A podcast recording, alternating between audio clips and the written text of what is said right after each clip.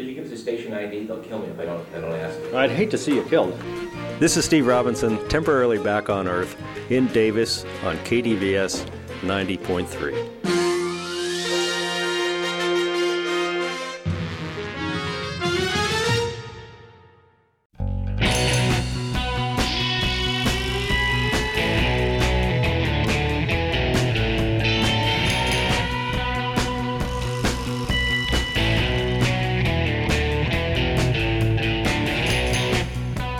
This is Radio Parallax, a slightly different perspective from a slightly different view, with topics that include matters in science, technology, history, politics, current events, and whatever we damn well please. And now the host of Radio Parallax, Douglas Everett.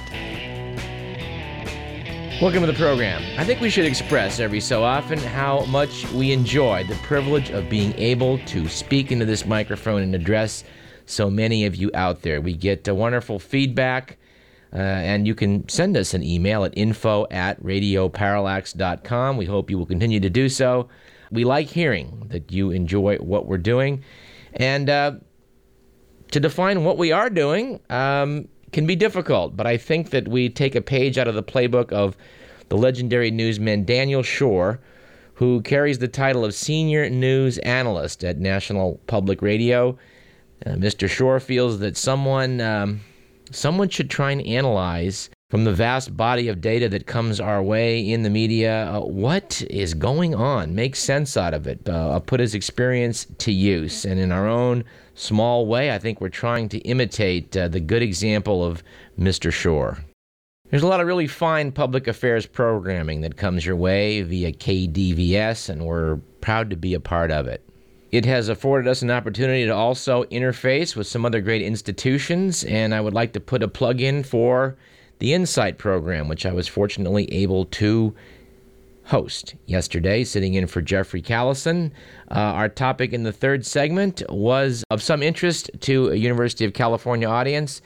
We talked to a doctor, Ed Callahan, and an actress, uh, or actor slash actress, Betsy Reifsnyder, and a U C D medical student, Diana Felton. We talked about the standardized patient program here at the University of California Davis School of Medicine, which employs actors to help train student physicians on their interviewing skills, how to deal with numerous difficult situations. A, a very uh, interesting program, which I thought made some good radio. So we would refer you to capradio.org slash insight for yesterday's show. I was also able to return to the subject of conservatorship, something we talked about with uh, Assemblyman Dave Jones here on this program last month. It was uh, nice to be able to uh, revisit the subject for the K X J Z uh, stations, and um, I'm glad that host Jeffrey Callison and producer Benjamin Jonas Keeling were willing to turn the reins over to someone operating here out of K D V S. I'm very pleased to see different institutions in, in, in public radio uh, talking to one another. We, we've spoken with the good people at uh, uh, K V M R on this station. I know a lot of other uh, D Js here are affiliated with Radio Pacifica. Listening to uh, K D V S every week, you can get uh, the Counterspin program, which is usually quite excellent, uh, every day of the week. We bring you Amy Goodman's Democracy Now! Program, and of course, uh, every afternoon before you, the Public Affairs Hour, you're able to hear a half hour of free speech radio news. If you're like me, you may find that you don't always agree with the editorial content of some of this uh, this programming, but by God, it is a welcome relief to what you hear on commercial radio and television. I suspect that you agree, and that's that's why you listen. All right. Let's start the show as we like to do with this date in history. On this date in history, March sixteenth, in the year five ninety-seven B C, Babylonian king Nebuchadnezzar captures Jerusalem and sends Jewish king Jehoiachin, along with at least three thousand of his people, into exile in Babylon. And if I mispronounce that, please send us an email. On March sixteenth, eighteen fifteen, Prince William of Orange ascends the throne of the Kingdom of the Netherlands, a realm manufactured at the Congress of Vienna from Dutch and Belgian territories. The Netherlands is still with us in the twenty-first century. In eighteen sixty-seven, English surgeon Joseph Lister publishes the first of several articles in the medical journal Lancet that describes his discovery of antiseptic surgery. And on March sixteenth, nineteen eighty-eight, U S. President Ronald Reagan orders more than three thousand U S troops to Honduras, claiming that Nicaraguan soldiers had invaded the country. The Honduran government had not called for the American troops and was not able to confirm the claim that Nicaraguans had crossed their border.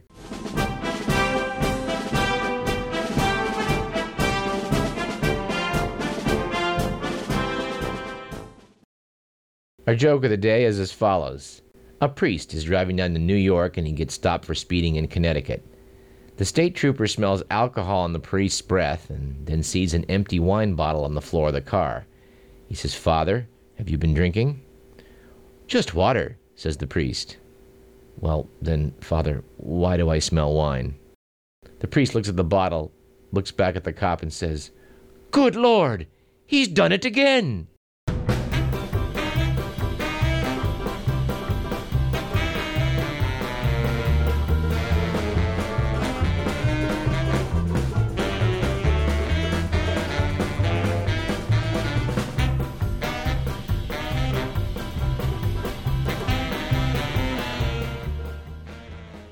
Our quote of the day comes from President George W. Bush and is as follows. "And I want those who are questioning it to explain why all of a sudden Middle Eastern company is held to a different standard than a great British company." Well, to answer the president's question, in addition to the fact that none of the nine eleven hijackers were British, none of the funds that were transshipped to Al-Qaeda went through British ports, and as far as we know, Pakistani rogue nuclear scientist A Q. Khan did not ship parts for atomic bombs through any British ports. We are indebted to Jamie O'Neill's article in the Sacramento News and Review that did point out that, well, you know, in fairness, it was the British that torched the White House back in the War of eighteen twelve. And we do like Mister O'Neill's pointing out that Bush cannot be blamed, after all, for an inferior education that evidently awarded him an undergraduate degree in history but failed to clue him in, for instance, about the presence of black people in Brazil. Bush, of course, asked Brazilian President Fernando Cardoso on November eighth, two thousand one, "Do you have blacks too?" But we at Radio Parallax would like to sound off and note for the president that some differences between the Middle East, a Middle Eastern company, and a great British company might be the fact that, well, Great Britain and the U S share certain legal structures. In fact, our, our nation, our method of governance, our whole legal system comes directly out of that of Great Britain, because of, after all, we were once a British colony. This uh, contrasts somewhat with uh, this item from the briefing on Dubai in the current episode of The Week magazine, which in answer to the question about the United Arab Emirates, which was, can women vote? The answer was no. But then again, neither can men. The U A E is the only Gulf nation that never has held an election of any kind. Instead, a seven-member Supreme Council comprising the heads of the seven ruling families meets every five years to appoint a president. Clearly, ladies and gentlemen, in the Middle East, democracy is on the march. Here's a little item from that same briefing I was unaware of, which I think uh, we, we must share with you, dear listener. In nineteen ninety-nine... local spies tipped off the C I A that Osama bin Laden was enjoying a holiday at the Sheikh Ali Hunting Club near Kandahar, Afghanistan. Plans were drawn up for a missile strike. But before President Clinton gave the green light, the C I A reported that members of the United Arab Emirates royal family were also hunting at the camp and sometimes socializing with bin Laden. C I A Director George Tenet advised Clinton that he could not be certain that bin Laden was still there and warned him that a strike might wipe out half the members of an Arab ally's ruling family. Today, most C I A officials say Clinton had little choice but to call off the strike. Our stat of the day, fifty-nine percent of Americans say they would oppose their state passing a law like the one in South Dakota that bans abortion in all cases except to save the mother's life. Let's do the good, the bad, and the ugly.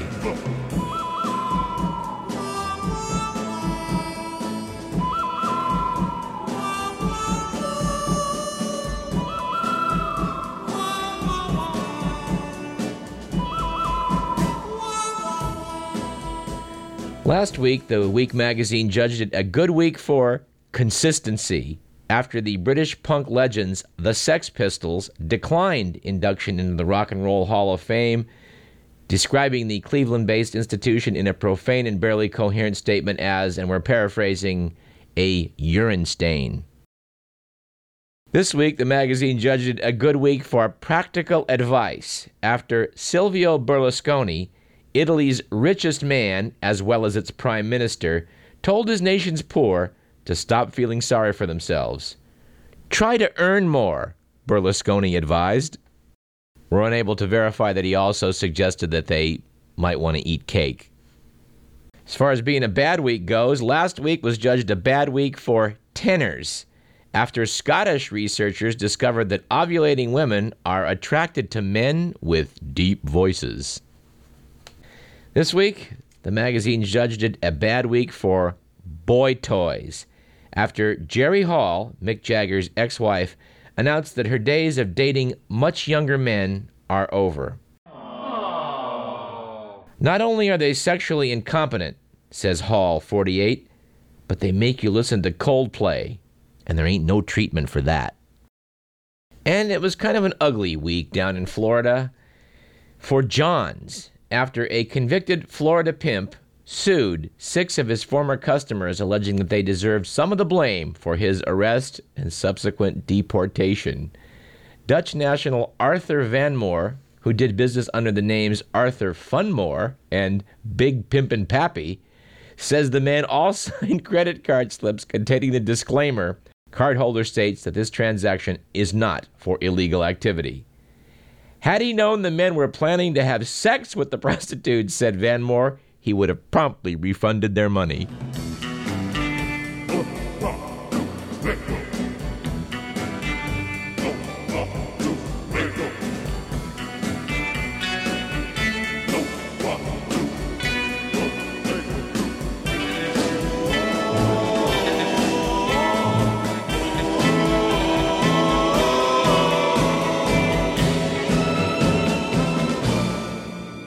All right, as it so happens, we, we have no guests on today's program. We have a lot of business to catch up on, so I think we're okay. We will, in the weeks to come, be talking, as we promised you that we would, with our fellow public affairs host here on K D V S, France Senecal, about the passing of Betty Friedan. We'll also be speaking with Richard Estes about the passing of Coretta Scott King. We also uh, plan to speak with some of the good people from the Local Dirt program, which you heard every Thursday morning here on K D V S between eight thirty and nine thirty. We're going to talk a little bit about composting, which is what that show uh, concerns itself with, among many other agricultural issues, and uh, vermiculture, how to have a worm colony. And before you turn the dial, I promise you that will be an interesting subject. We read a fascinating book called The Earth Moved, and I promise you, I promise you, you will not be bored talking about worms and compost. All right, let's, let's finish up segment one today here with just miscellaneous items. All right, here's a surprise. Everybody moves to suburbs seeking a more healthful life, don't they? Well, researchers at the Rand Corporation analyzed the health of eight thousand six hundred Americans in thirty-eight cities and found that those living in spread-out metropolitan areas were more likely to suffer from chronic health problems than residents of more compact cities. An adult living in a spread-out area like Atlanta had the health of someone four years older in a compact city like Seattle. Researchers say the main culprit is the automobile. People in sprawling cities tend to drive more and walk less. Suburbanites also may be exposed to more air pollution. Rand's Roland Sturm told the Washington Post, "Suburban sprawl affects your health." That's really the take-home message. Perhaps you noticed, uh, speaking of suburban sprawl, the Sacramento Bee's cover story last week about Angelo Sakopoulos, the king of sprawl in the greater Sacramento metropolitan area. Mister Sakopoulos uh, is a fascinating character, and we're going to hope to talk a little bit more about him in one of our uh, later segments today.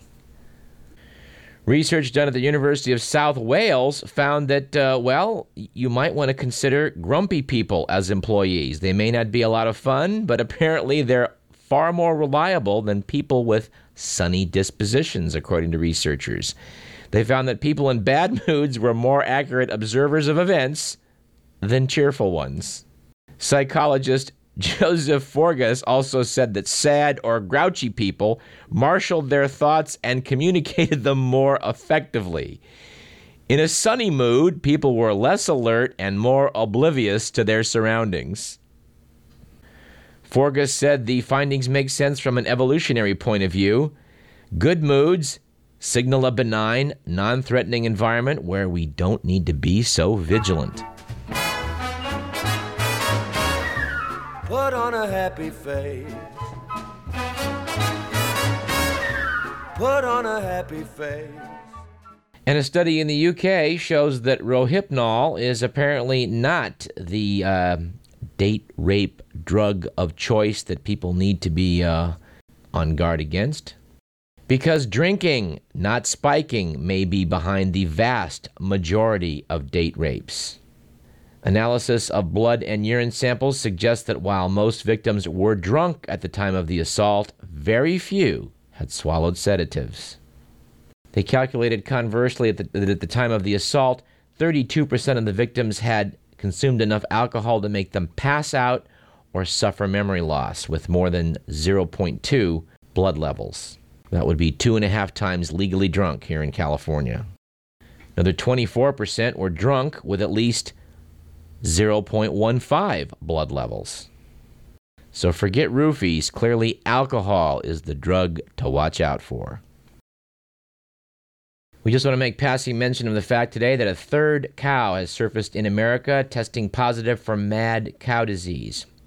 What struck me about the coverage was the article by Bob Bergdorfer on Reuters that noted that mad cow disease is no longer front-page news at many leading newspapers, which put stories of the latest U S case on the inside of their editions.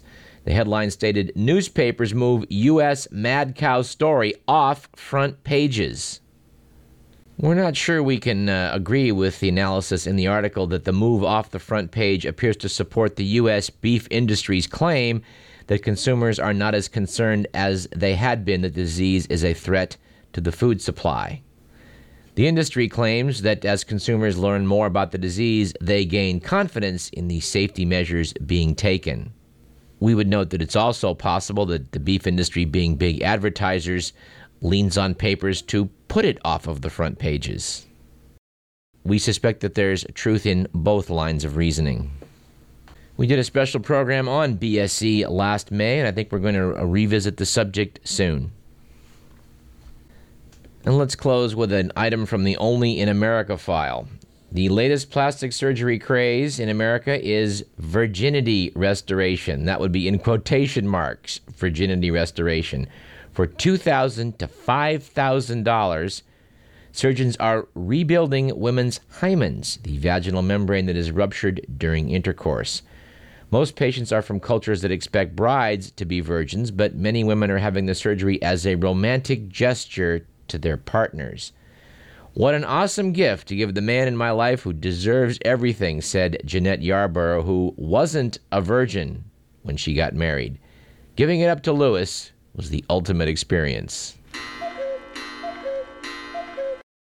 Well, we would like to point out that you cannot retroactively, quote, give up your virginity, unquote, to someone. Some wacky O B G Y N or plastic surgeon can reconstruct a small vaginal membrane that in some ways duplicates the original anatomic structure of young women, which can then be ruptured during intercourse.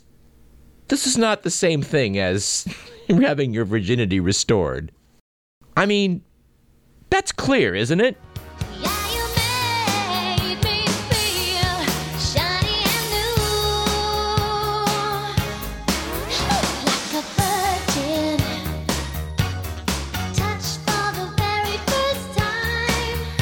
You're listening to Radio Parallax here on K D V S ninety point three F M, Davis, Sacramento. I'm Douglas Everett, and stay tuned. We got a lot more to talk about in segments two and three.